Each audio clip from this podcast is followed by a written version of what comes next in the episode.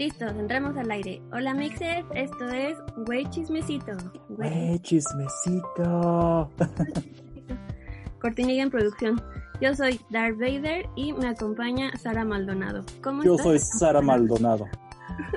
Estoy teniendo una crisis. Es ¿Estás en entendible. breakdown? Voy a spoilear mis propios temas. Soy Sara Maldonado. Estoy teniendo una crisis. Ayúdenme. El- Esto no es un meme. esto no es un meme. ¿Cómo estás, Amixe? Híjole, semana difícil Muy difícil. por muchas cosas personales y de los chismes también. Por dos. Pero así ha estado todo el año, entonces 2020, eh, ten piedad de nosotros. Sí, por favor, ya no nos queda mucho. Por favor, ¿qué más quieres de nosotros? No, que 2021 va a seguir igual, eso es, eso es clarísimo. Mm. Sí, o sea, la idea de que, ah, ya pasamos a otro año, ya todo va a cambiar mágicamente, es muy poco probable. Hay que ser conscientes de que... No. O sea, creo que creo, para mí el peor año del mundo fue el año en el que murió David Bowie. Entonces, ya después de eso, ya lo que pase ya es así como de... mm, dos- ok, dos- 2016, ¿no? bring it on. Ya, son- ya soy un personaje de Game of Thrones, ¿sabes? Ya. Camino Ah, prácticamente.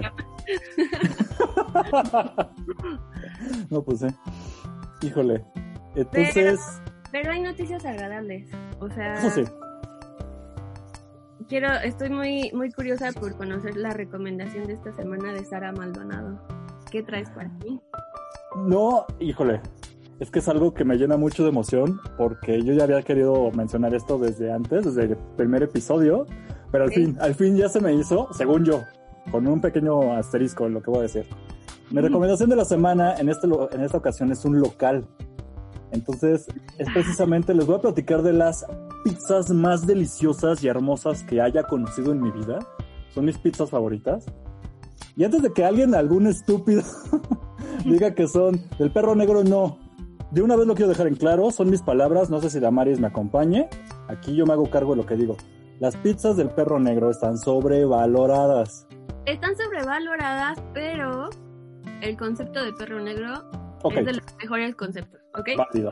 Ok. También me gusta la butaca Sí, porque hablan de películas, pero eh, es Pero- otro tema. Pero la butaca no. Pero eh, está bien, ya nos echamos en bronca con varios locatarios, ¿verdad? Pero a lo que voy.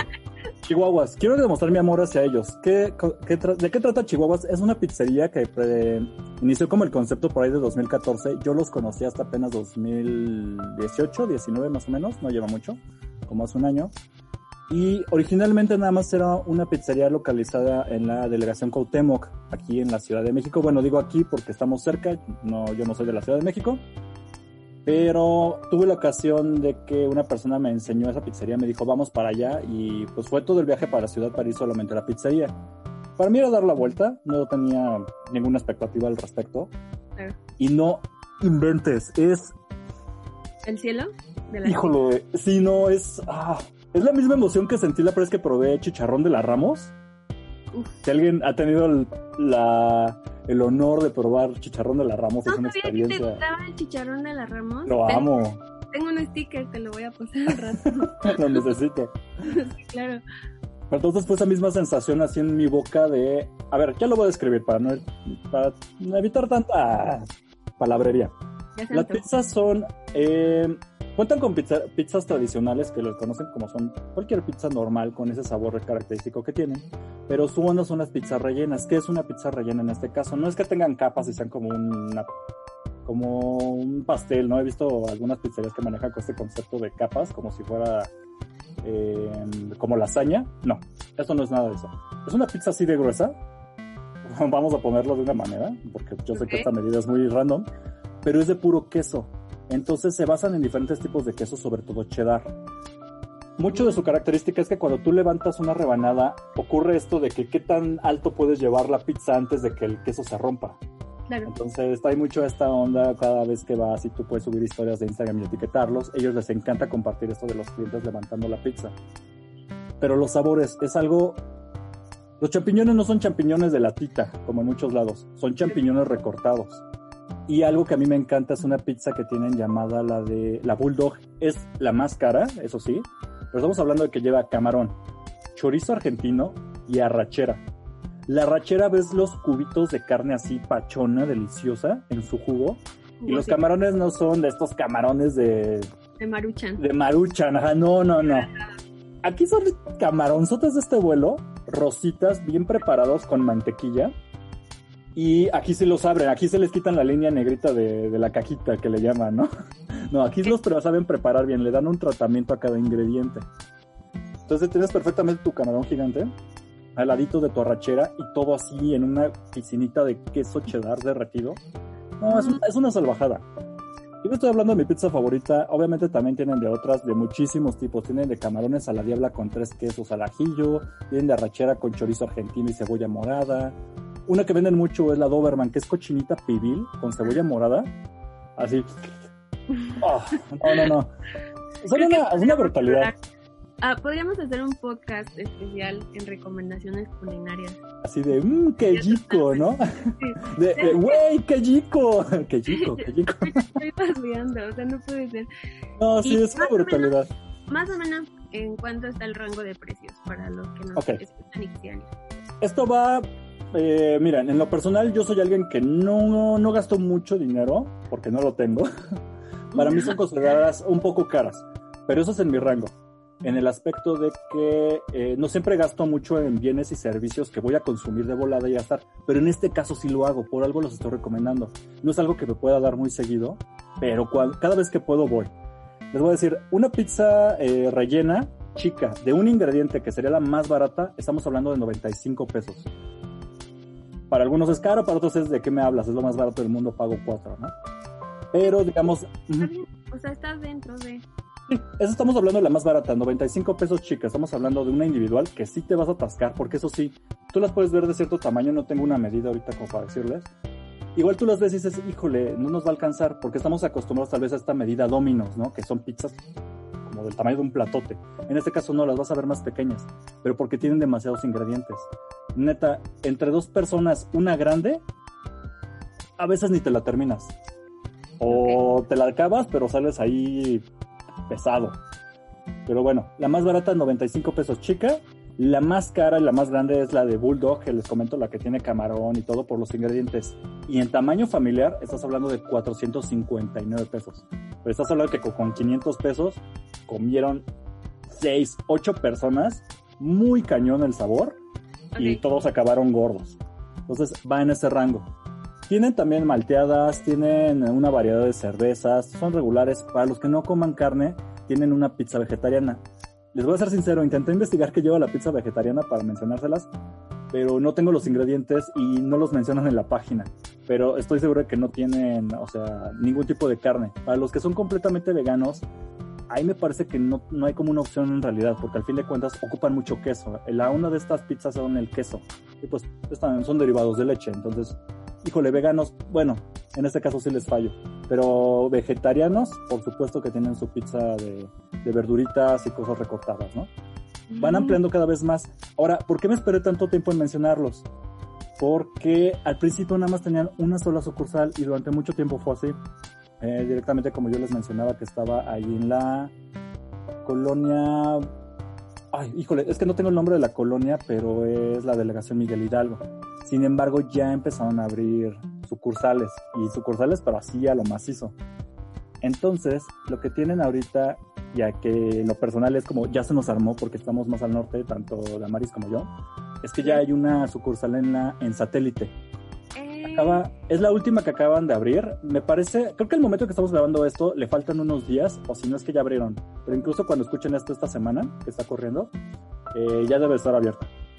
Se encuentran Educadores número 20, Colonia Satélite. para los que están, ajá, para los que están más al norte, perfectamente ubican esa. Si no, aquí les tenía las direcciones de las otras, nada más que ya se me perdieron. Que son, son. Ay. Aquí es como la musiquita de. Espera un momento, por favor, los vamos a atender. Ya, ya las tengo, ya las tengo. Incluso se los puedo decir así rápido. Otra sucursal que tienen es en Avenida Universidad 300 de, 321 en la Colonia Oriente. Narvarte Oriente, ¿ok? En la Benito Juárez. Todavía sí se van más para el sur. Todavía más al sur tienen una, precisamente, eh, se llama Chihuahua Cuapa la sucursal. Está en Alameda del Sur, en Coyoacán. Bueno, donde está el Parque Alameda Sur, muchos lo ubicarán. En Coyoacán directamente ahí están frente a la... Pues prácticamente frente al parque. Y ya se nos ven muy, muy al sur de esos que viven al lado de Six Flags. Hay otra sucursal así, están estrenando en Tlalpan. Es Calzada de Tlalpan 4819B, Tlalpan Centro. Esto, pues casi todos se dan cuenta son de Ciudad de México, incluso la que está muy al norte que queda en satélites, un poco Ciudad de México si consideramos que está en Naucalpan. Pero si no se hagan bolas, vayan a Chihuahuas Pizza, todo junto. Chihuahuas es con W's. Entonces es chi, W A W A S, o sea, Chihuahuas Pizza, todo junto.com. Y ok, para ser pragmático y no estar nada más echando flores, claro, como cualquier negocio tiene sus defectos. Un defecto que yo he encontrado es, son algo tardados. ¿En qué sentido? Tienen que derretir todo el queso. Y yo he visto el proceso. De hecho, incluso te comparten, están muy activos en Instagram, ahí los pueden encontrar. Entonces en Instagram puedes ver que acá rato están subiendo historias de cómo es la preparación y todo.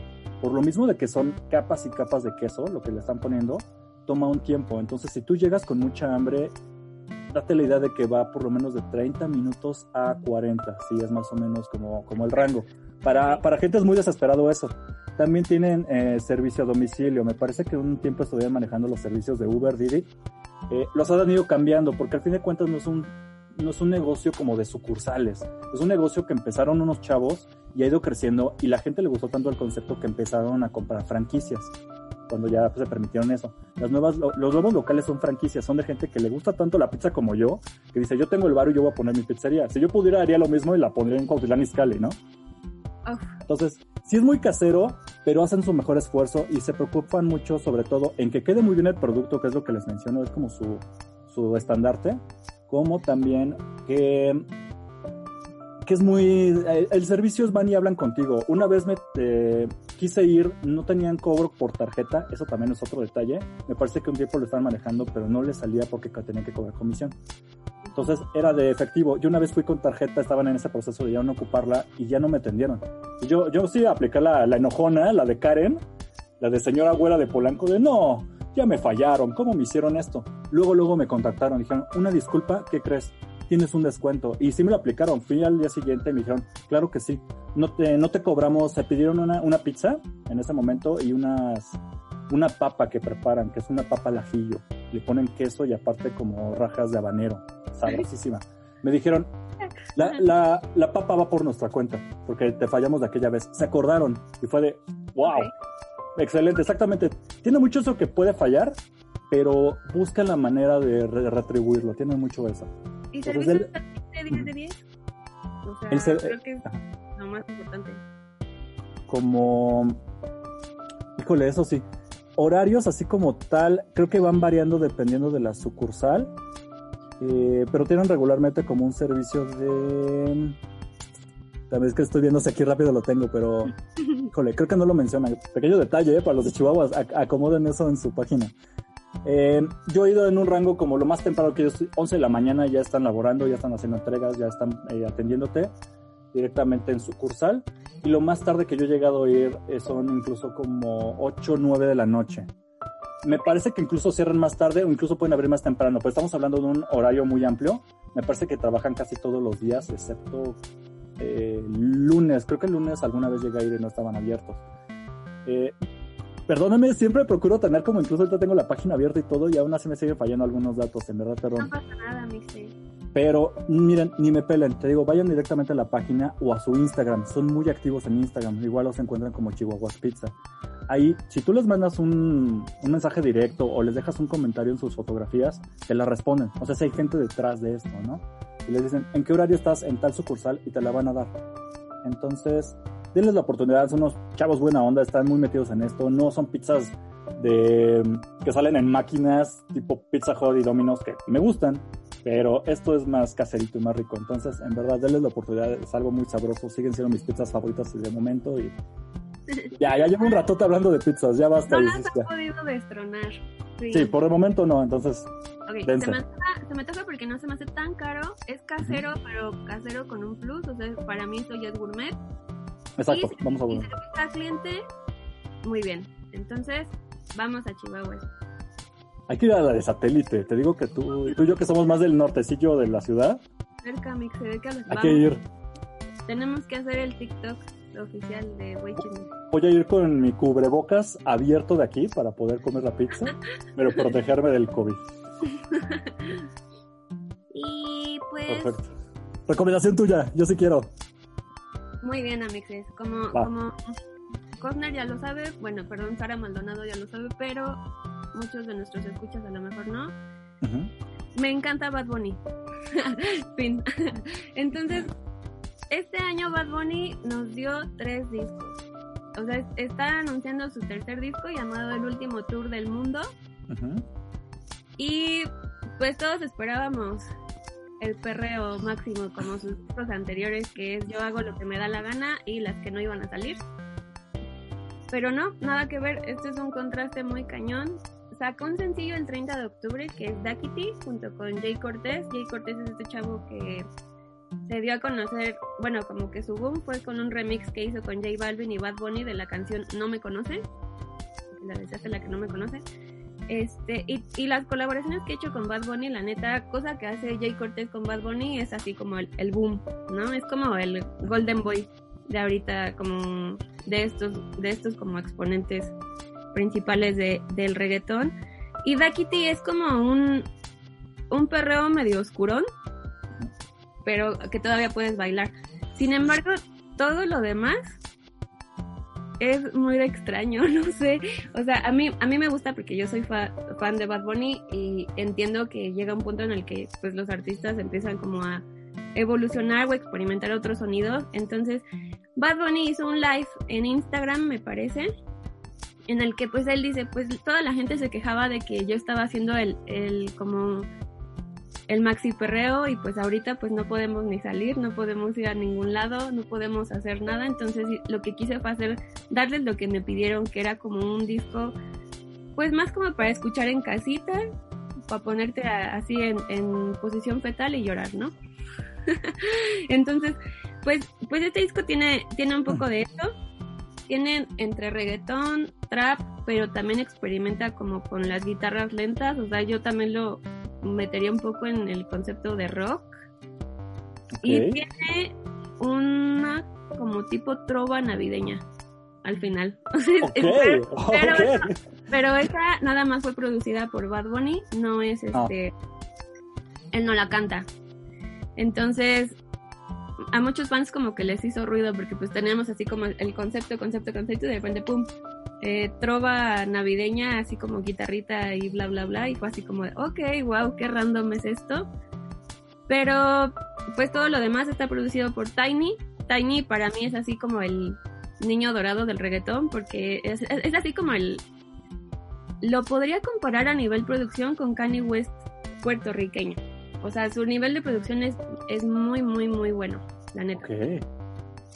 Este, lo producen La Paciencia, Gaby Music, De La Cruz, Caleb Calloway, eh, Chris Jedi, Hazen, o sea, están como los productores de siempre de Bad Bunny, pero pues ahora con, con este concepto un poco más, más oscurón. Tiene una canción con La Rosalía. La Rosalía. Es, esa sí es como más este reggaetoncito, reggaetoncito de que perreas y lloras al mismo tiempo. Y ya. O sea, escúchenlo. Si son fans de Bad Bunny, puede que les guste y que le aplaudan todo como, como yo. O, o que se queden así de what the fuck que acabo de escuchar. Entonces, ambas opiniones son, son válidas. Y pues nada. O sea, ¿sí es muy divisorio el disco? Sí, tiene, es que neta pasa como por literal todos los géneros. Ah, ok, o sea, no es reggaetón. Porque yo pensé, yo entendía que era como reggaetón tristón o, o reggaetón no tan reggaetón. No, o sea, se salió de eso. Se salió. O sea, Dakity sí es como. Dakity y la colaboración con Rosalía sí son así como. Como reggaetón oscurón. Ok. Y todavía bailable, ¿no? Esas dos canciones. Fuera de esas dos canciones, lo demás yo creo que lo encasillaría más en trap. Ajá que pues es, pues es como rap, pero con bases de reggaetón a nivel musical, o sea, eso es como un poco lo que es el trap. Eh, rock, porque tiene guitarras y tiene, o sea, o sea, ya es así como no sé, o sea, es, es muy, muy random que, que Es que- haya... Es que no me lo imaginaba. O sea, yo me esperaba, yo sí me esperaba como... Como barrer el piso con el culo, ¿no? Perreando durísimo. Como nos, pues sí, los últimos dos discos eran mucho eso. Y lo amarán, lo odiarán, pero hace muy bien lo que hace.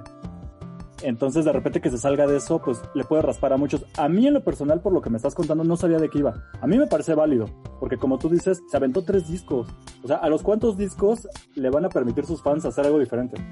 O sea, Es que es, es más bien eso, a eso iba. O sea, este Benito Antonio Martínez Ocasio, el verdadero nombre de Bad Bunny, ¿qué? ya- ¿No se llama conejo malo? no se llama ¡Chismecito!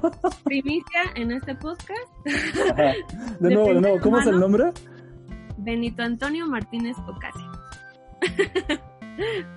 Represent, ¿eh? Represent. Es, este, está precisamente en ese, en ese mood. Ya les di, ya les di reggaetón, pero también puedo hacer estas cosas. ¿Por qué? Porque lo puedo costear, porque tengo conexiones increíbles y porque soy quien soy, ¿no? O sea, y tiene una canción que habla de eso, porque Bad Bunny recibió el premio a, creo que, me- compositor del año. No recuerdo quién dio el premio, pero fue, no recuerdo si fue, sí fue este año que lo que lo recibió, o sea, se nominó y lo recibió. Y, hay- y hay una canción que dice, a muchos les arde que Bad Bunny pues haya ganado al, al compositor, pero es que ahorita ya nadie compone. ¿Y qué creen? Bad Bunny ganó y el cabrón ni fue, ¿no? Una cosa así es como el line, como parafraseado, Ajá. pero es, es real, o sea, si lo puede costear, que haga lo que quiera. O sea, la neta, yo creo que ya cuando son como súper, súper, súper fans, el güey puede sacar lo que sea y sus fans lo van a aplaudir. Exactamente. Tan, tan. A mí me queda un poco más claro porque sí vi mucho backlash. O sea, en lo personal, no me gusta Bad Bunny, me refiero a su trabajo. Él como persona, de hecho, me parece increíble. Es consciente de, de lo que está haciendo, es consciente de, de sus causas sociales. Él como persona me parece increíble, por eso me cae bien. Su música no soy fan, sobre todo tengo mucho, me hace mucho repele la manera en cómo canta. Ese es otro tema. Pero como tal, o sea, cuando me dicen reggaetón, es él. Él es un, ahorita una figura quien lo está representando. Ahora bien, yo siempre he sido de la idea. Les pongo de ejemplo. si les ha pasado alguna vez con una banda que les gusta mucho y luego toman mucho tiempo y dices, oye, ¿por qué ya no sacado un nuevo disco? Dicen, es que ya no quiere hacer discos. Y saca uno nuevo después de muchos años un artista y resulta que es una cosa completamente diferente. La gente se los echa en cara, no, ¿cómo puede ser? Tanto para esto, lo que sea. Y la verdad es, a ver, ponte en tu lugar. Seguramente no has pens- en su lugar, seguramente no has pensado que no ha sacado mucho muchos discos en este tiempo porque ya no quería seguir haciendo lo mismo. Y cuando al fin se da la oportunidad de hacer algo diferente, se lo echan en cara. Entonces, ¿qué puede hacer un artista? ¿Encasillarse en lo que la gente le gusta y consume? Hay muchos que lo hacen. Pero ¿en qué momento tú como persona vas a poder hacer algo diferente sin que la gente te lo reproche? Bad Bunny se me hace una excelente solución lo que él propuso. En un disco se aventó dos álbumes de reggaetón muy sonados, que ni yo que lo escucho, a mí me llegaron sus rolas de, mira, esto es Bad Bunny, dije, órale, si está sonando en todos lados. A los cuantos discos que se aviente de seguido le van a dejar hacer algo que él quiera hacer. Entonces, ¿Cómo? a mí me pareció excelente, ¿eh? Bad Bunny se dio a conocer por colaboraciones, o sea, no sacó discos hasta... O sea, este es su cuarto disco oficial. O sea, todo lo demás que hemos escuchado de Bad Bunny son collabs, remixes, este, features y, y todo esto, pero es- que él ya se está costeando su, o sea, tú ya lo pagas, ya puedes hacer lo que se te dé. O sea, ahora sí que como Sí. él dice, él hace lo que se le da la gana y ya. Ajá. Y, y como dice Cosner, o sea, aquí lo interesante es que muchos artistas evolucionan con los años, como por ejemplo nos pasó con Tom DeLonge en Blink 182. Ujú. O sea, totalmente. El último disco de Blink 182 ya no suena a Blink porque él ya está en otro mood eh, y es cuando él trasciende a Angels and Airwaves. Y ahora, pues con Bad Bunny lo vimos, pero en un mismo año. O sea, eso se me hace como muy curioso, que no se esperó, que él es así como muy de, ya lo quiero Sí, rápido. en caliente, claro, claro. y A veces así las cosas tienen que hacer. sus lyrics incluyen una mención a Juan Gabriel, tiene un, un sampleo de Walter Mercado, que se me hace súper cool, y tiene esta trova navideña. O sea, yo creo que la neta en un solo disco, eh, ya para no extenderme más, No, eh, va del pop, reggaetón, trap eh, y rock. Y cierra con rock. Okay. Así, o sea, como que tiene un poco de todo en, en, o sea, un track que es así como muy rockero, un track que es ok reggaetón, otro track que es ok esto es trap y la neta engloba todo lo que él puede hacer en un solo disco, entonces se me hace como un experimento interesante, si se pueden, si, si les gusta Bad Bunny, si no, pues denle una escuchada Ni y modo. ábranse. Si no les gusta ni modo, ya sacó el disco. ¿Qué van a hacer? Y ya lo recomendé. Mira, mira. En fin. Pero ahora entiendo un poco más porque vi un mame de mucha gente que lo odia, obviamente, y decían, estos fans ya se la jalaron con no sé qué, porque vi, eran capturas de la Wikipedia precisamente de Bad Bunny y señalaban que decía ya como artista de género de rock y lo circulaban. Ah, Se sí. pasaron y yo, bueno, no sé qué haya pasado, pero me queda claro, ya, le entró al rock y es válido, y es un artista rock. Ella puede estar a la altura de los de los Rolling Stones, de los Beatles, así para que les arda más la cola. y me odien. Árdanse. No es cierto, no es cierto, pero si escúchenlo, denle una oportunidad y si no les gusta, pues ya les quipean y ya, o sea, solo, no sé, es que no, no, como algo con la gente como tan cerrada. Sí, no, no. O sea, A mí no me gusta y yo no tengo por qué tirarle basura. Es decir, está haciendo lo que quiere, está cumpliendo con sus fans con dos discos que se aventó en un año. Y si hoy quiere hacer otra cosa, está en su derecho. Y, y No, ni a mí no me gusta, pero está en su derecho y ya lo está haciendo. Adelante. Bien por Bad Bunny. Lo único sí es que si esperan reggaetón, el único perreazo que van a encontrar es Dakiti, que es su sencillo con Jay Cortez y ya. Va a sacar otro disco el año que entra. Para los que quieran reggaetón, al rato va a haber. Ni se preocupen, no se espanten. Que esa es otra. En, en, en su segundo disco de este año, que es Las que no iban a salir, él ha- habla en una canción que este año iba a sacar tres discos y después se iba a retirar. Ok. No, no sabemos si eso es... Oh, o sea, este ya será, pues ya, bueno, ya sacó cuatro, pero O sea, este, o sea, se refiere como de me faltan todavía, me falta otro disco y de ahí ya Ajá. me retiro y no van a saber nada de mí. No sabemos si es si es real o no, porque él ahorita se muestra como muy feliz en sus lives y en su Instagram y en su como de, o sea, lo que me gusta de él es que él siempre se echa flores solito. sí. Y eso, eso está padre. Ajá, y eso está súper chido porque si no nos echamos flores a nosotros mismos, ¿quién lo va a hacer? Bien, exactamente. Está súper cool, pero es un rumor como al aire, por así decirlo, que él mismo Es un chismecito. es un güey que él mismo pues proporcionó, entonces pues a ver qué, si nos quedamos sin Bad Bunny o si sigue Bad Bunny. O sea, También estamos esperando a ver si va a cumplir lo mismo este Quentin Tarantino, ¿no? Que dice que una película más y ya se va, entonces. ay, Y pero si es así, pues disfrútenlo. sí. Si Bad Bunny va a hacer lo mismo, puede hacerlo. Híjole, está bien. Pues entonces ya, ya tenemos las recomendaciones. ¿Con qué nos seguimos? ¿Quieres tú entrarle o me voy completa Sara Maldonado? A ver, vamos Porque- a hablar, vamos a echarnos ese, ¿qué te pasó, Sara Maldonado? Cuéntame. Ay, Dios mío. Ubican, Mira. me- a ver, nos ubicamos, bueno, yo ubico a Sara Maldonado porque era súper actriz de novelas juveniles de Televisa. Ujú. Fue estelar, bueno, la, su, su debut fue en clase 406. En clase Correcto. 406 tiene este personaje de la niña fresa que empieza a perder dinero y la mandan a la escuela pública, ¿no? Porque ese es castigo de niños. ¿Puedo hacer una pequeña, un pequeño paréntesis, perdón? Claro, claro. Yo también pensaba que era cla- clase 406 su debut. ¿Y no? Eh, y me no, el, el internet me agarró y me hizo así. Cállate, estúpido. Oh my god. Debutó en El Juego de la Vida. Fue ahí entre 2001 y 2002. Nadie peló el Juego de la Vida. Perdón para los fans si existe alguno del Juego de la Vida. Espera, yo pensé que el juego de la vida había sido después de clase 406. Yo sí la vi. Sí, salió antes. Fue 2001-2002. Ella interpretó a esta Lorena, que yo ya ni me acordaba de ese personaje. Fue- Clase 406 fue 2002-2003. ¡Ah! Estoy Ajá, Quedé. yo también quedé. ¿Qué? Ah, a meses quedé. Pero bueno, pequeño paréntesis, pero continúa, continúa. Dinos quién es Sara Maldonado, porque yo también, ¿te acuerdas que me dijiste ayer? Sara Maldonado hizo esto y yo dije, ¿quién es Sara Maldonado? sí, ya sé, ¿what? No, no es que el nombre no me suena, pero ya le buscas y dices, güey, claro que lo ubico. Pero continúa, dinos, dinos, dinos. Bueno, yo pensé que este era su debut, ahora ya me han desmentido. Y después el protagónico lo tuvo en el juego de la vida. El, el coprotagónico fue con Ana Layevskara, su mejor amiga. Y su galán del juego de la vida creo que era Valentino Lanús. Entonces era como de, como de prepa, de chavitas que o sea, como que el, la historia en sí es como de chavitas que están en un equipo de fútbol y van a muchos intercolegiales. Y era así como, de, ay, no manches, chavitas jugando fútbol. Y para mí era así como super powerful eso, ¿no?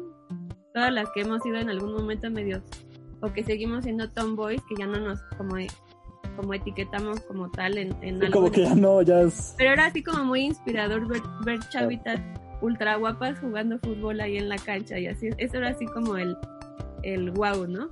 Mujeres haciendo deporte de hombres, dice. Ajá, sí. está como wow. y, y pues nada, ya de ahí la neta no sé si siguió haciendo como más telenovelas, porque como que Televisa hizo un desmadre con su parrilla de contenido y, y le perdí la pista hasta que hace poco la encontré en Instagram y le di follow. Como nada más así como de personas como de, ah, bueno, a ver qué andará haciendo. Pero cuéntanos qué pasó ayer. Ok, ahora va mi parte. ¿Por qué cuando em, la pequeña Damaris me mencionó ayer sobre, ¿te acuerdas de Sara Maldonado? Yo le dije, no. ¿Por qué? Porque de nombre no lo ubico. Es cuando has visto mucho contenido, pero luego no sabes el nombre de las personas, pero luego lo las reconoces de, ah, sí, este fulano salió en tal lado. Yo ubico mucho a Sara Maldonado. No me enorgullece, pero lo ubico sobre todo por La Reina del Sur. Ojo, no fui fan de la serie, no fui fan de la serie, no me gustan las narcoseries. Ok, a mí tampoco. Quien sea fan, adelante, muy respetable, muy su asunto pero yo la llegaba a ver de reojo por una persona que la veía. Entonces la Reina del Sur, eh, ella hacía un personaje llamado Verónica Cortés. Igual, si ahorita no les sonaba nada, tal vez les digo Verónica Cortés y muchos ya lo ubicaron. O ya después, cuando digo, ok, ¿qué onda con Sara Maldonado? Dije, a ver, ¿quién es esta persona que me está diciendo Damaris? Y ya me encuentro con, ah, no manches, era la del juego de la vida, era la de clase 406. Y dije, claro, y entonces me pasan los flashbacks a llegar. Ahora bien, este fue mi acercamiento. ¿Qué pasó ya al fin con Sara Maldonado? Simplemente lo perdió. O sea, se le destapó la coladera. No la juzgo, me ha pasado, en algún momento de mi vida me ha pasado, creo que a todos, sobre todo mucho en la adolescencia, que somos muy explosivos. Pero digamos que cuando ya vas creciendo, lo que yo les recomendaría como personas a ustedes es que tomen terapia, porque no es nada positivo ser una persona histérica y explotar esa no es una manera correcta de expresar tus sentimientos porque te haces daño a ti y puedes incluso hacer daño a los demás, que fue precisamente lo que le pasó a Sara Maldonado.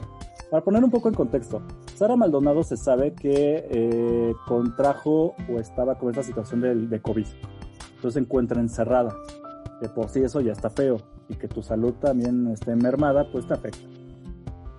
Así que lo que ocurrió fue que el día de ayer bueno, ayer, ahorita que estamos grabando en domingo 29, estoy hablando del sábado 28, empieza a subir en sus historias, en su cuenta de, Instagram oficial, historias donde nada más son puro texto con fondo negro. Y las cosas que dijo fue, híjole, ya la perdimos. Sí, no, o sea, fue súper fuerte. Híjole. Yo estaba esquipeando historias, de esas veces que estás viendo a ver qué están haciendo tus influencers, tus amixes, tus figuras públicas que sigues, todo, ¿no? Tu Bad Bunny. este, y doy con estas historias y empiezo a leer y dije, qué fuerte, pero no había visto de quién, de quién venían. O sea, ser una amiga, ¿no? Que está... Ajá, yo dije, ¿quién, quién de, o sea, quién de mis amigas, qué está pasando, no? Y me meto al perfil y me linké al perfil de Sara Maldonado y yo así de, what the fuck está pasando aquí? sobre todo para darte crédito, yo no sabía de la noticia. Ayer me avisaba Maris de esta situación y me dice, acuérdate, ¿te acuerdas de tal? No, no me acuerdo. Ah, ok, ya, ya me acordé. ¿Qué pasó? Ve a su Instagram. Voy y empiezo a leer todo esto. Y dije, tengo que dar la nota. O sea, la neta. Les voy a nada más a, leer la primera. O sea, subí varias historias, pero les voy a dar en contexto y disculpen el, el lenguaje. Yo hay palabras que yo no ocupo y jamás ocuparé para expresarme a ciertas personas, pero así estoy parafraseando, ¿ok? Sara Maldonado pone en su primera historia, ayuda. Anoche mi ex, arroba juan.sebastián.ávila, se cogió una puta en Tulum. Obvio quiere proteger su identidad. Cualquier dato se les agradecerá. Obvio, esta vieja, esta vieja vieja sabía que te tenía novia y le valió. Postdata, yo en casa encerrada por COVID. Ok, a ese nivel son el resto de las historias. No las voy a leer todas porque sí están muy ofensivas, pero habla mal de, o sea, se tira un poco el drama en ella. Ok, está sensible, se puede entender, pero ataca a una mujer que no conoce y, nunca menciona. Y... Porque desconoce, o sea, es, es, como... actualmente las historias están borradas, obviamente, las no sé, no sé en cuánto tiempo las eliminó, porque yo... Fueron como 12, 13 horas, es que estuve siguiendo la nota más o menos. Hoy en la mañana ya estaban borradas. Pues es que, o sea, alguien tenía que decir, oye, ¿qué onda? Porque aparte ya llega un punto en el que se disculpa, perdón por hacerlo de esta forma, pero es que no se vale. Y, y o sea, es una historia muy oscura porque habla de qué más habló a mí. Ok, en resumen, para ya no, obviamente no leerle todas las historias. En primera, acusa a su exnovio Juan Sebastián Ávila de serle infiel con otra persona en Tulum, mientras ella está encerrada en su casa. Nunca obviamente da el nombre de esta persona porque ella no sabe, pero está pidiendo información. Cualquier dato se les agradecerá. Entonces eso también es peligroso, sobre todo ella siendo una figura pública. En fin, acusa a su exnovio. Tacha de puta a otra mujer.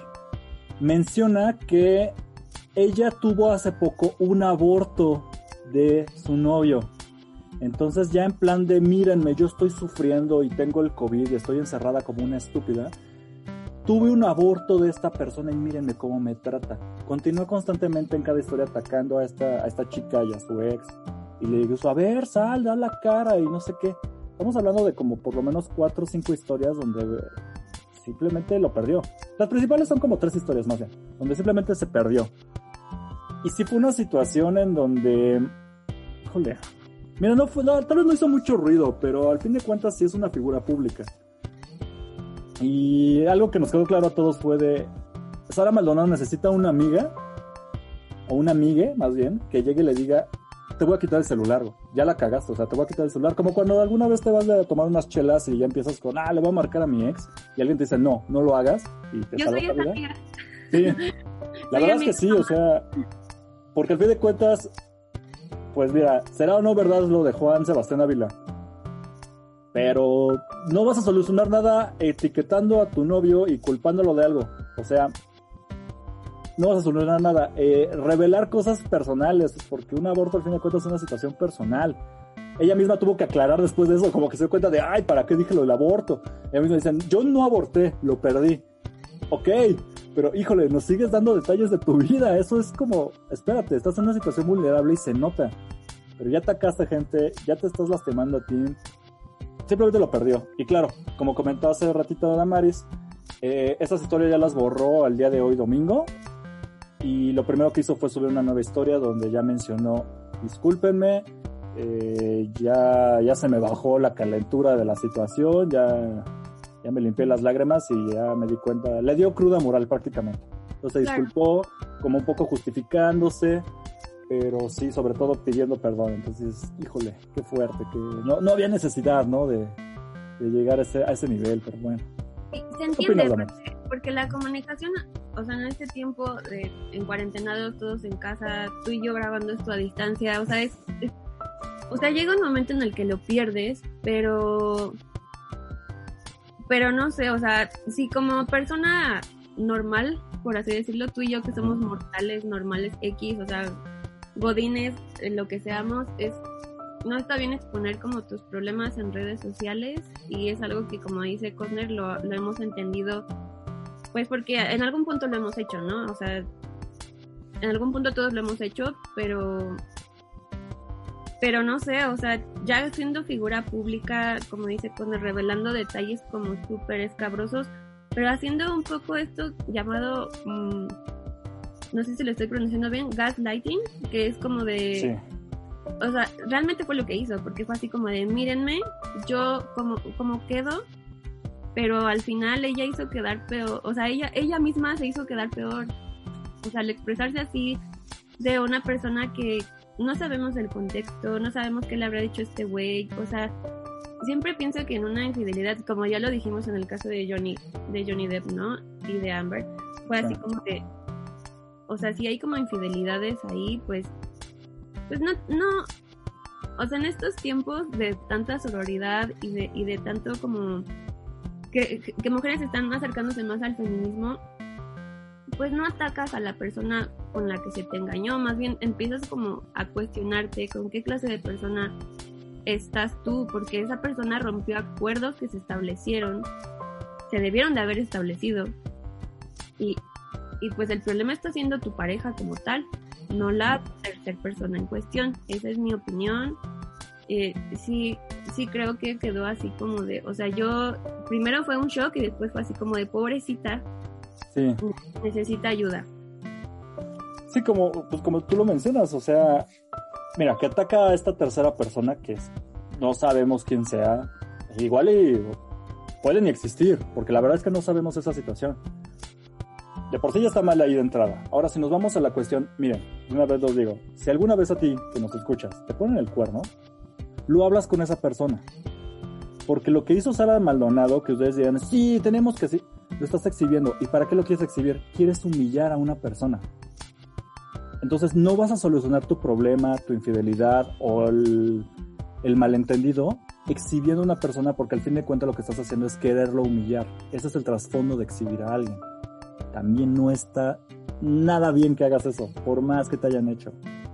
La manera en como alguna vez se exhiben como esto me hizo, estás hablando de una autoridad, o por ejemplo cuando tu jefe te quiere correr sin razones, o cuando el gobierno te falla, ¿no? Entonces eso, eso sí, eso ahí sí puedes exponer, pero cuando hablas de una persona como individual, que lo que te pasó fue algo personal, emocional, no viene al caso la humillación, no viene la- el caso exhibirlo. Ojo, Si lo hubiera golpeado, ajá, si lo hubiera Claro. golpeado o si lo hubiera abusado, claro, porque es una denuncia, no es una exhibición. exacto. Son, mati- son matices muy, miren, sé que para muchos son matices muy extraños, pero por eso les digo desde antes, trabajen en ustedes mismos, en verdad ayuda mucho la terapia para empezar a matizar las cuestiones. Y, y no es como exhibir de miren a Sara Maldonado, al fin de cuentas estamos hablando de una persona que, que está dañada, está dañada me refiero emocionalmente y se le afectó y se le notó claramente, pero esas no fueron como las, híjole, es que no quiero decir, no fueron las formas, pero en este caso lo único que logró Sara Maldonado fue lastimarse a sí misma agredió a personas y se lastimó a sí misma. Y si esas personas la agredieron a, a ella, ella exhibiéndolo de esta manera no lo solucionó. Entonces, híjole, esa es mi opinión. Eh, Yo, yo no sé el caso de Amaris, o sea, tú... Porque yo, yo he estado expuesto, pero no, nunca he sido ni nunca seré una mujer lastimada. Seré un hombre lastimado en algún caso, pero se puede matizar, ¿no? Entonces, Yo, yo comparto tu opinión, Al, ah, o sea, claramente si hubiera habido como violencia de algún tipo, abuso de algún tipo, este, pues la cosa cambia porque ya se convierte en denuncia, pero sí creo que hay cosas de pareja que pueden como resolverse dentro todavía de la pareja, pues a- hasta ese nivel tendrían que llegar. O sea, creo que no. Creo que le dio mucho de qué hablar a los medios. O sea, se expuso, ella, se, ella, ella misma se expuso, o sea, se, se vulneró más de lo que ya estaba. sí. Y, y Sí, pues claro. eso, eso dio como, a mí me dio mucha tristeza y hasta cierto punto sí, sí sentí como, como esa necesidad de quiero abrazar a Sara Maldonado, ¿sabes? Sí, es eso, eso, es que sobre todo eso, o sea, Darle el celular y decirle, no, no lo haga, compa, please, o sea, Esta, esta, esta no es la manera, le quitas el celular, es de ven, abrázame, deja el celular y abrázame. sí, y pues espero que tenga esa, esa persona, que haya tenido como ese acercamiento con ella y pues que, pues que, ya después se dé cuenta, ¿no? De, Sí, de, del peligro de las redes sociales cuando se trata de temas personales.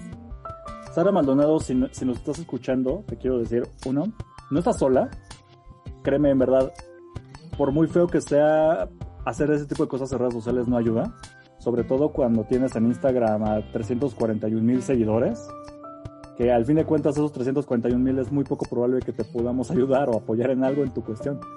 Entonces, a la próxima, te entiendo, suelta tu celular y, busca a la gente con quien, en quien confíes, a una amiga, escríbele a una Damaris cuando te sientas muy triste y sientas que vas a morir y digas necesito de tu ayuda amiga, nada más escúchame mi drama, porque a veces es lo que pasa, ¿no? Entonces, no estás sola, Sara Maldonado, sé que hay gente cerca de ti y, y búscala, búscala. Y si sientes que no puedes controlar ese, este tipo de arranques, porque al fin de cuentas es lo que nos pasa, es un arranque, pues, eh, pues sí, o sea, ver terapia, no está mal. Dejemos de manejar la terapia como que es para gente loca, no es cierto. Todos necesitamos terapia. Como todos necesitamos un dentista, necesitamos terapia. Vayan una vez al año por lo menos, con un profesional. Ya, ya me estoy metiendo en, el mensaje, ¿no? Pero es que si me llega este tipo de cosas, yo digo, güey, yo he sido Sara Maldonado en algún momento y no está bien, no está bien. es esa empatía que, que sentimos, porque yo también lo he sido y aprendes que pues esa no es la manera. O sea, si tú tienes un conflicto con alguien que, que, tiene como de alguna manera solución o que sea para exponer tus sentimientos, es, es, directo con esa persona. No hay más. O sea, ya estar pues echando subtweets o subhistorias y sub todo eso, pues ya no es correcto. Está de más. Sí, está de más. Vamos a dejarlo así. Pero exactamente, con, con esa hermosa reflexión de, de la yo digo, ya, que no quiero, empiezo a sentir feo forzarme. ¿no? caso cerrado, porque si no vamos a llorar, ¿ok? Caso cerrado. Tú danos tu chismecito de la semana, querida. Por otra parte, yo estoy. Estoy como. Ya se me pasó por aquí. ¿Pasamos de la tristeza al enojo? Tuve, tuve mi breakdown y le mandé un audio a, a Cosme echando madres porque mi amado Abel Tesfaye, conocido mejor como The Weeknd, no tuvo ninguna nominación al Grammy. No tuvo ninguna nominación al Grammy. Estoy. E, es. ya me empecé a trabar, ¿ya viste? O sea, ya es como el, poder que me genera. Todos sabemos que este tipo de premiaciones están.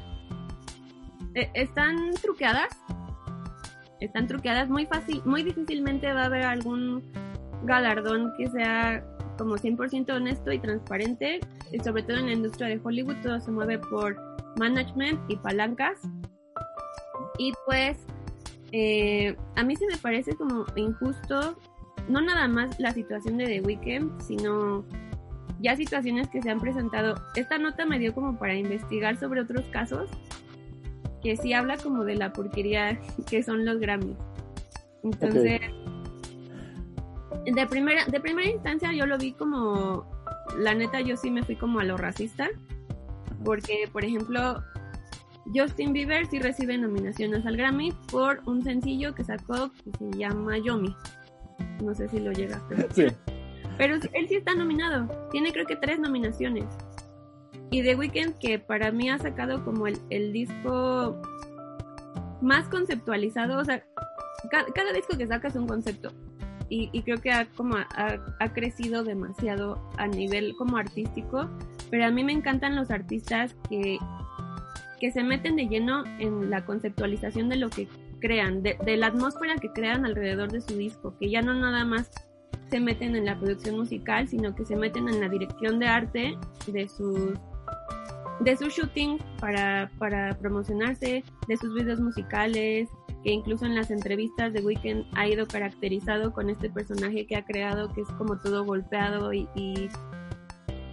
o sea, siento que, que, que es un artista que va así como en, como en, boom, ¿no? O sea, como va, va como despegando y la neta yo sí considero este álbum muy buen álbum. Yo considero que es un artista que ha logrado, por ejemplo, que Daft Punk le produzca, que no cualquiera lo llega como a eso. O sea, si Daft Punk te produce, porque tienen su, su, su disco, bueno, su, perdón, su sello disquero, por así decirlo, y producen a muchos artistas. Pero que Daft Punk colabore contigo no es tan fácil. Así, Daft Punk como Daft Punk. O sea, sí es así como, como, ya está como en ese nivel, ¿no? En el que solo Kanye West o Jay-Z y él han como, han como logrado ese, esa colaboración es muy distinto que Daft Punk te busque, ¿no? Así como de Julian Casablancas, ven y vamos a hacer Instant Crush, una cosa así. Pero que, que digan, ok, sí, sí, vamos a hacer dos features para dos canciones tuyas y aparte te vamos a producir el disco, eso es como de, wow, ¿qué? Para mí, de ahí fue así como de, ok, tengo que poner más atención a The Weeknd, a lo que está haciendo. Y me parece como muy injusto. Él, él, bueno, me enteré de esta noticia porque porque estoy en muchos grupos de Facebook de fans. no, ¿en serio? Este, pero en Twitter también empezó como a sonar. Eh, Porque muchos lo ven como un berrinche que Abel Tesfaye se haya como manifestado, ah, haya manifestado su enojo, tipo Sara Maldonado, ¿no? ok. Puso una imagen así como de los Grammys continúan corruptos, Ajá.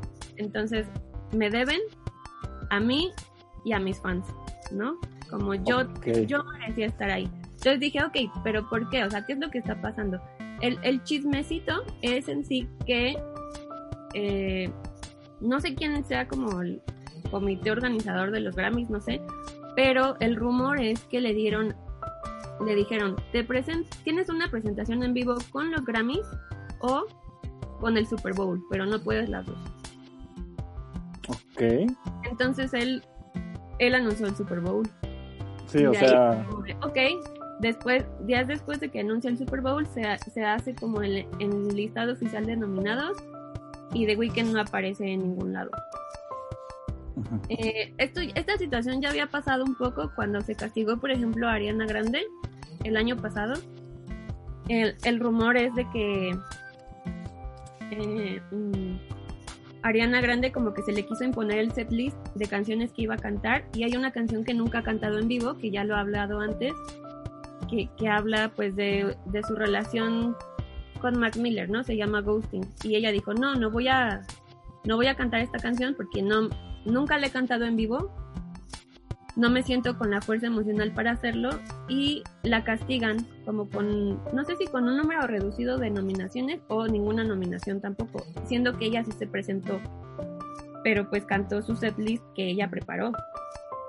Y por ejemplo, Tyler, the Creator, que sacó para mí el mejor disco del 2019, disco pop, ganó, eh, ganó un Grammy por el disco de Igor, pero no recuerdo si en la categoría de mejor disco de hip hop o mejor disco RB. Y él cuando gana en su discurso dice, sí dice como de, ok, está padre que reconozcan mi trabajo, pero ¿por qué me dan esto? ¿Por ser negro? Casi, casi, ¿no? Es- es, es un mensaje como muy fuerte, ¿no? Sí.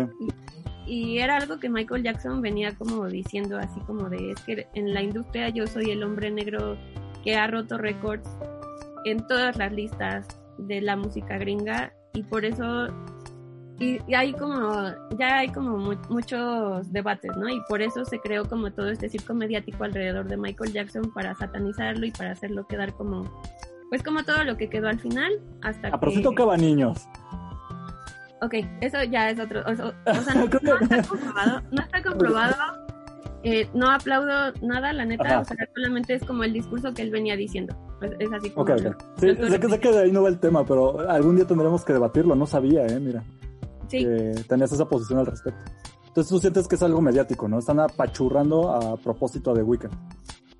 pues yo creo que, que sí. eh, su, su manager luego luego le dio un follow a las cuentas oficiales de los Grammys. Mm. porque pues ellos tenían preparado pues todo. Entonces él eh, The Weeknd se ha manifestado como que no ni siquiera va a ir porque él está viendo ok o sea yo este año con mi disco After Hours rompí récords en o sea estuvo número uno en los Hot 100 en, lo- en los Billboard eh, Arctic 100 eh, en los 100 mejores escritores y 100 mejores productores. Y se quedó ahí en los primeros lugares durante varias semanas. O sea, creo que ha sido de los pocos artistas, si no es que de los únicos que han logrado estar como en, en el top de todos estos listados por semanas consecutivas, sin que los destronen y como que sí, que no lo consideren para nada para el Grammy, Sí, es- como súper no tiene. incongruente. Entonces, pues nada, ese, ese es mi güey chismecito hablado desde la furia. Yo tengo una duda, no sé si tengas el dato, pero ahorita hay algo que tú me comentaste que, que me sacó de onda. ¿Se sabe de algún artista alguna vez que haya estado en el Super Bowl y ese mismo tiempo haya sido considerado para los Grammys? ¿O es como una regla de que no puedan estar en dos? Porque ahorita lo busqué y dije, ah, órale, no, tiene razón. O sea, muchos lo ponen como que tuvo que elegir entre ambas cosas. O sea, quédate con uno. ¿No será esa la razón por la cual no lo nominaron o no está establecido y se lo sacaron de la manga?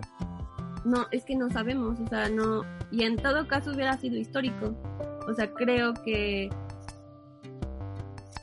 Yo creo que más bien es, es como algo. O sea, o sea, es eso. O sea, lo, lo castigaron, ¿no? Por así decirlo.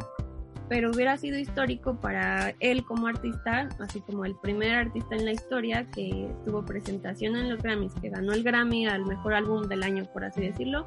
Y, ahora lo tienen en el Super Bowl, ¿no? Y ahora está en el Super Bowl. Entonces, igual y de Grammys no quiso como dar ese foco. No sé, se me hace como súper raro. Pero te digo que sí es una industria como súper maquiavélica y un buen de cosas ah. y conspiraciones de, de Hollywood y, y, sobre todo de la industria musical. También Justin Bieber se, se pronunció por su nominación a los Grammys porque creo que está nominado como artista pop y él dice que su disco su disco sí es de R&B, entonces que por ser un artista blanco pues no lo están como considerando para para este género, ¿no? Entonces sí, yo creo que sí hay un tema, un trasfondo de racismo muy arraigado, ¿sí? Arraigado, no sé, no sé, o sea, no lo expresan, pero ahí se nota, ¿no? O sea, sí, o sea, por ejemplo, Doja Cat, que es este una artista muy fuerte este año, muy talentosa, hace pop y también está nominada como artista de R&B y es como de ¿por qué? Porque es de color, o sea, no no no entiendo. Muchos artistas se manifestaron eh, a favor de The Weeknd, entre ellos Elton John. Elton John dijo, para mí el, el sencillo del año fue Blinding Lights y el disco del año fue After Hours. Drake que pues es el vecino de The Weeknd, ya lo habíamos mencionado en otro podcast, eh, también se manifestó, dijo que pues dejáramos de darle foco a premiaciones como tan um, Eso. que no le diéramos poder como pues a la industria blanca para seguir como demeritando el trabajo de talentos de todo el mundo. Y yo creo que es válido. Y él lo dijo en su discurso de, porque él, él ganó creo que un Grammy al mejor disco de hip hop, una cosa así no recuerdo en qué año, creo que fue cuando sacó su disco este que parece como una besita espacial. Eh, pero bueno, él en ese discurso ganador habló de eso, como de estos premios no nos definen. Eh, creo que hay como muchas más cosas que definen a los artistas. Y lo principal, pues yo creo que es el apoyo que tu gente te da. Que el barro te respalda. Sí, yo creo que sí es lo más como importante y pues nada, o sea, si ya estaban súper exhibidos los Grammys, con esto yo creo que se terminaron de exhibir. Y pues no sé, se me hizo así como súper de... al, principio en mi caso yo sí lo sentí mucho como, pues no te nominaron, güey, ni modo. Pero ya empecé, a, o sea, no tienes que buscarle mucho para enterarte de que, a ver, según los números, y ahí están las tablas, y ahí va esto, güey, va hasta arriba, ¿por qué no está nominado? Y dices, bueno, órale, puede ser algo medio lógico. Ha pasado, en los Oscar. A mí me gustan mucho las películas. Desde, güey, esta porque no ganó. Y es, ay, pues quién sabe. Sin embargo, después le escarbas un poquito más y te vas enterando de a ver cómo. No es la primera vez que aplican esa de, a ver, este es el mejor disco pop de tal artista negro. Pero ¿por qué no está en la sección de pop? ¿Por qué lo mandaron para rap? ¿Por qué es negro? ¿por qué no está en el mejor disco del año? Que es como el como el, el gran, como el, el Oscar mayor, ¿no? Por así decirlo.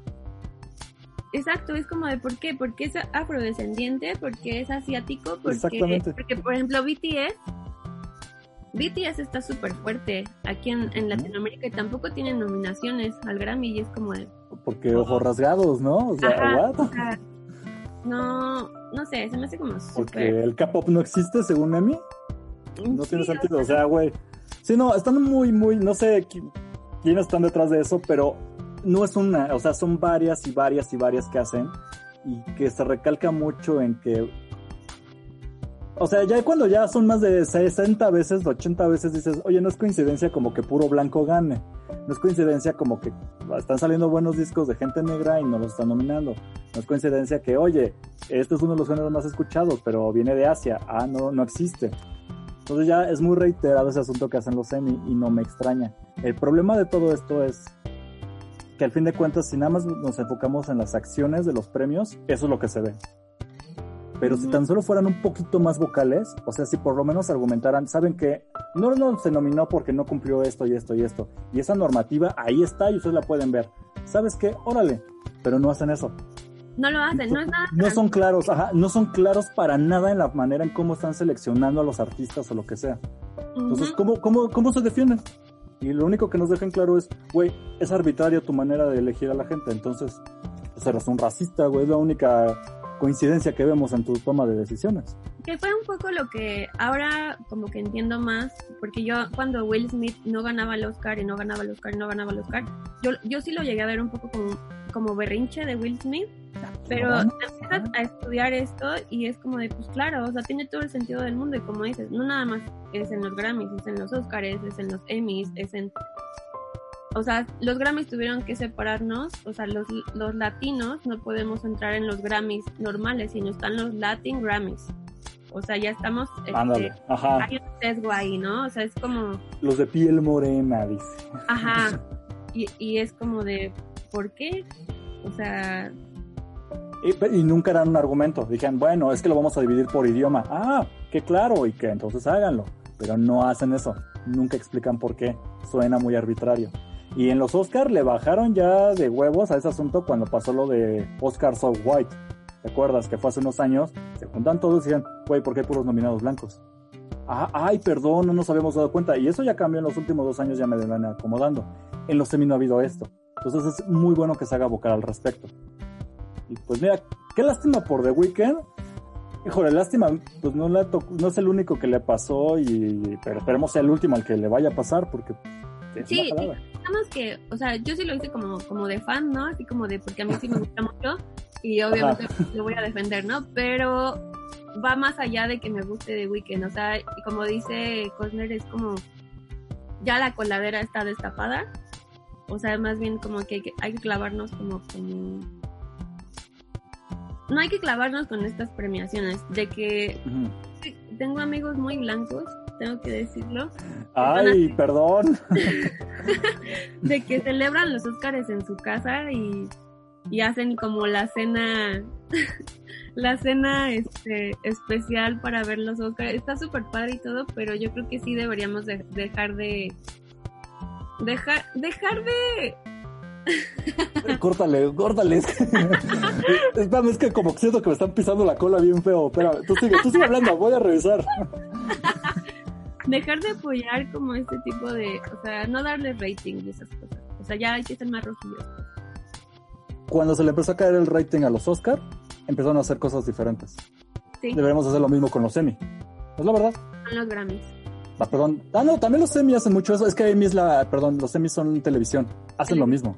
Y también están bien para, para el perro ahorita. Entonces, los Grammys, ¿qué más? En serio.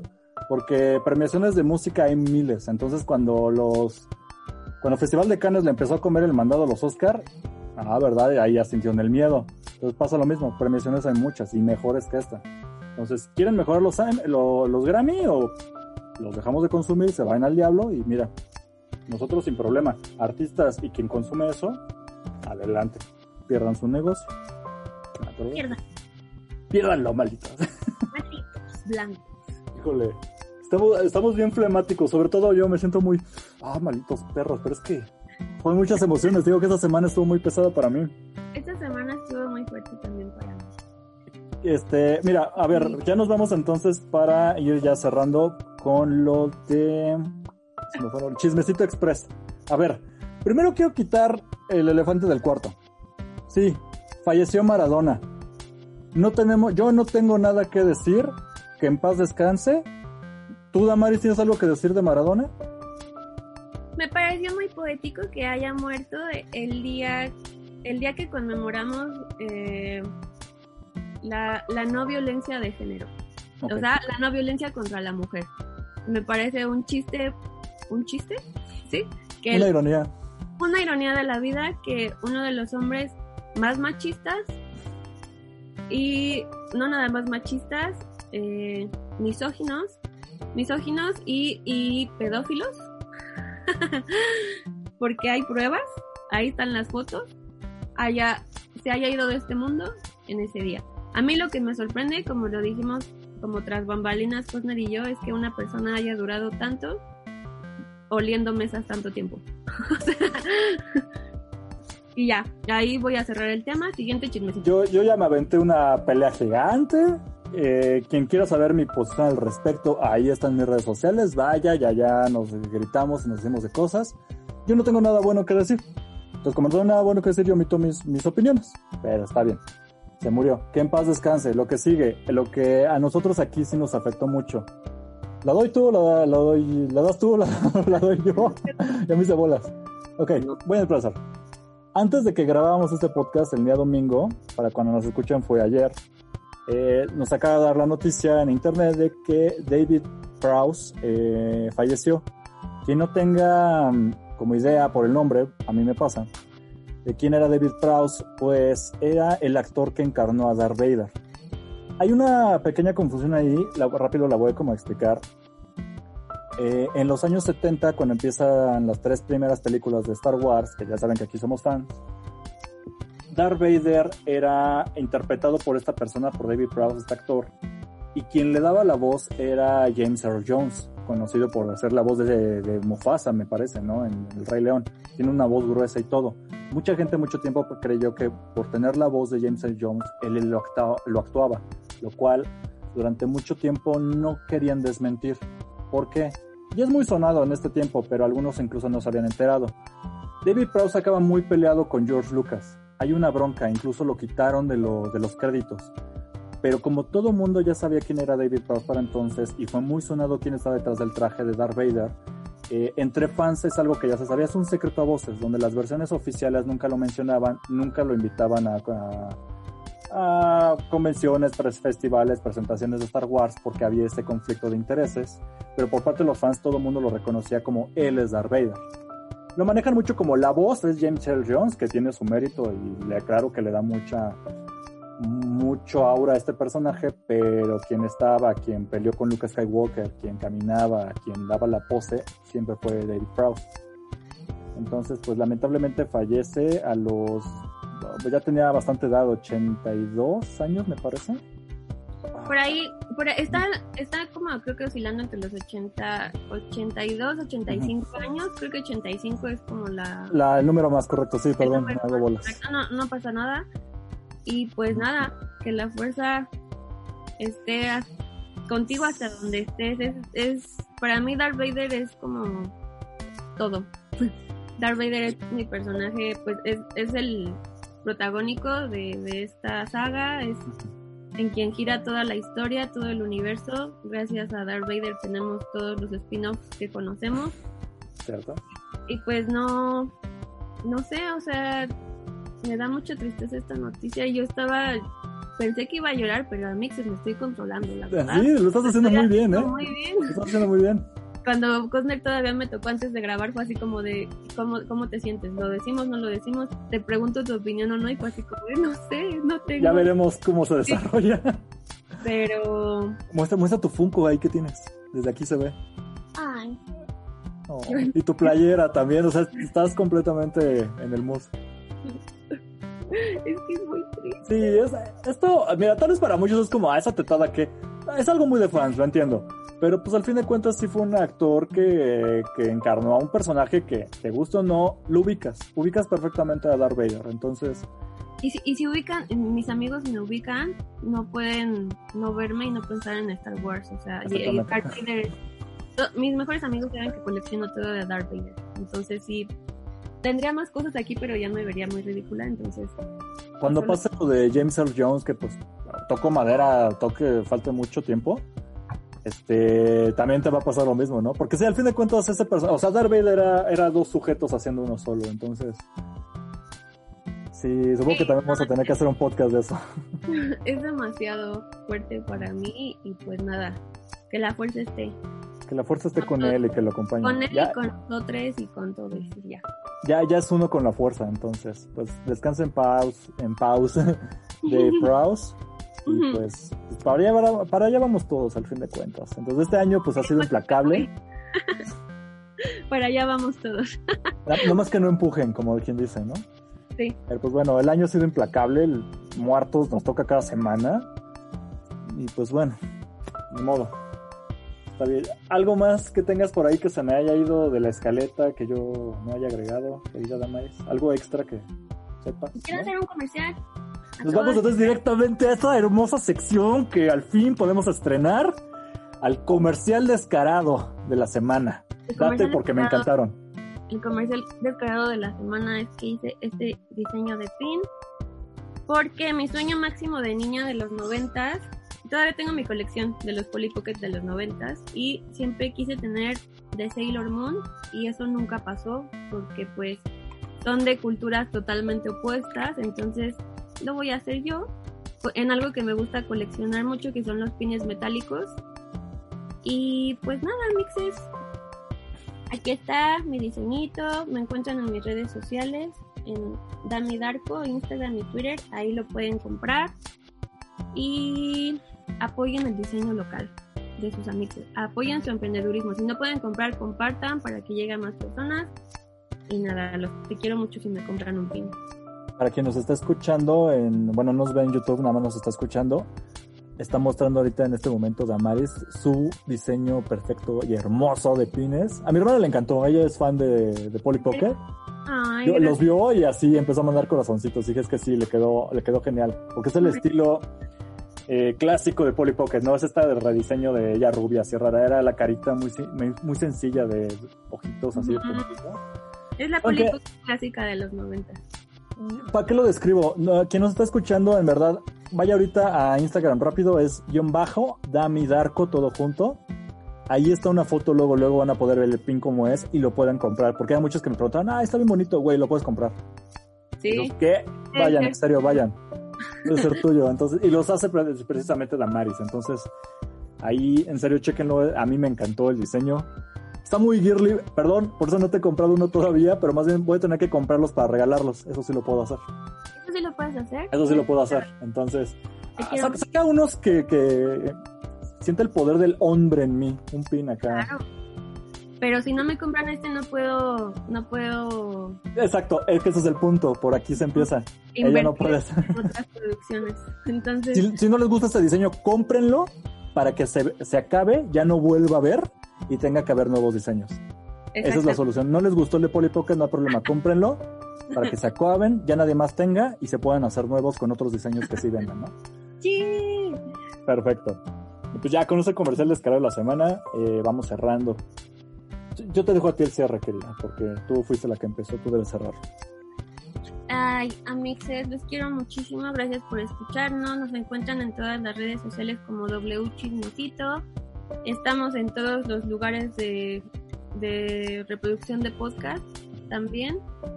Y pues nada, suscríbanse al canal de YouTube, manita arriba, comentarios de amor bonito para Posner y para mí. Y nos estamos escuchando con más chismecitos la siguiente semana.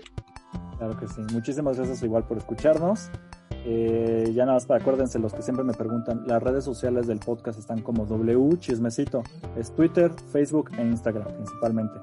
Y también por ahí lo pueden encontrar. Entonces, muchísimas gracias de nuevo. Gracias de nuevo, Damaris, por permitirme estar en este podcast y ser Sara Maldonado. Te quiero mucho, Sara Maldonado. Que tengas bonita semana. Te quiero mucho, Darth Vader. Darth Vader, te amamos con todo el corazón. Ya saben, y que, y que la fuerza les acompañe a todos. Que la fuerza esté con ustedes. Chao. Adiós.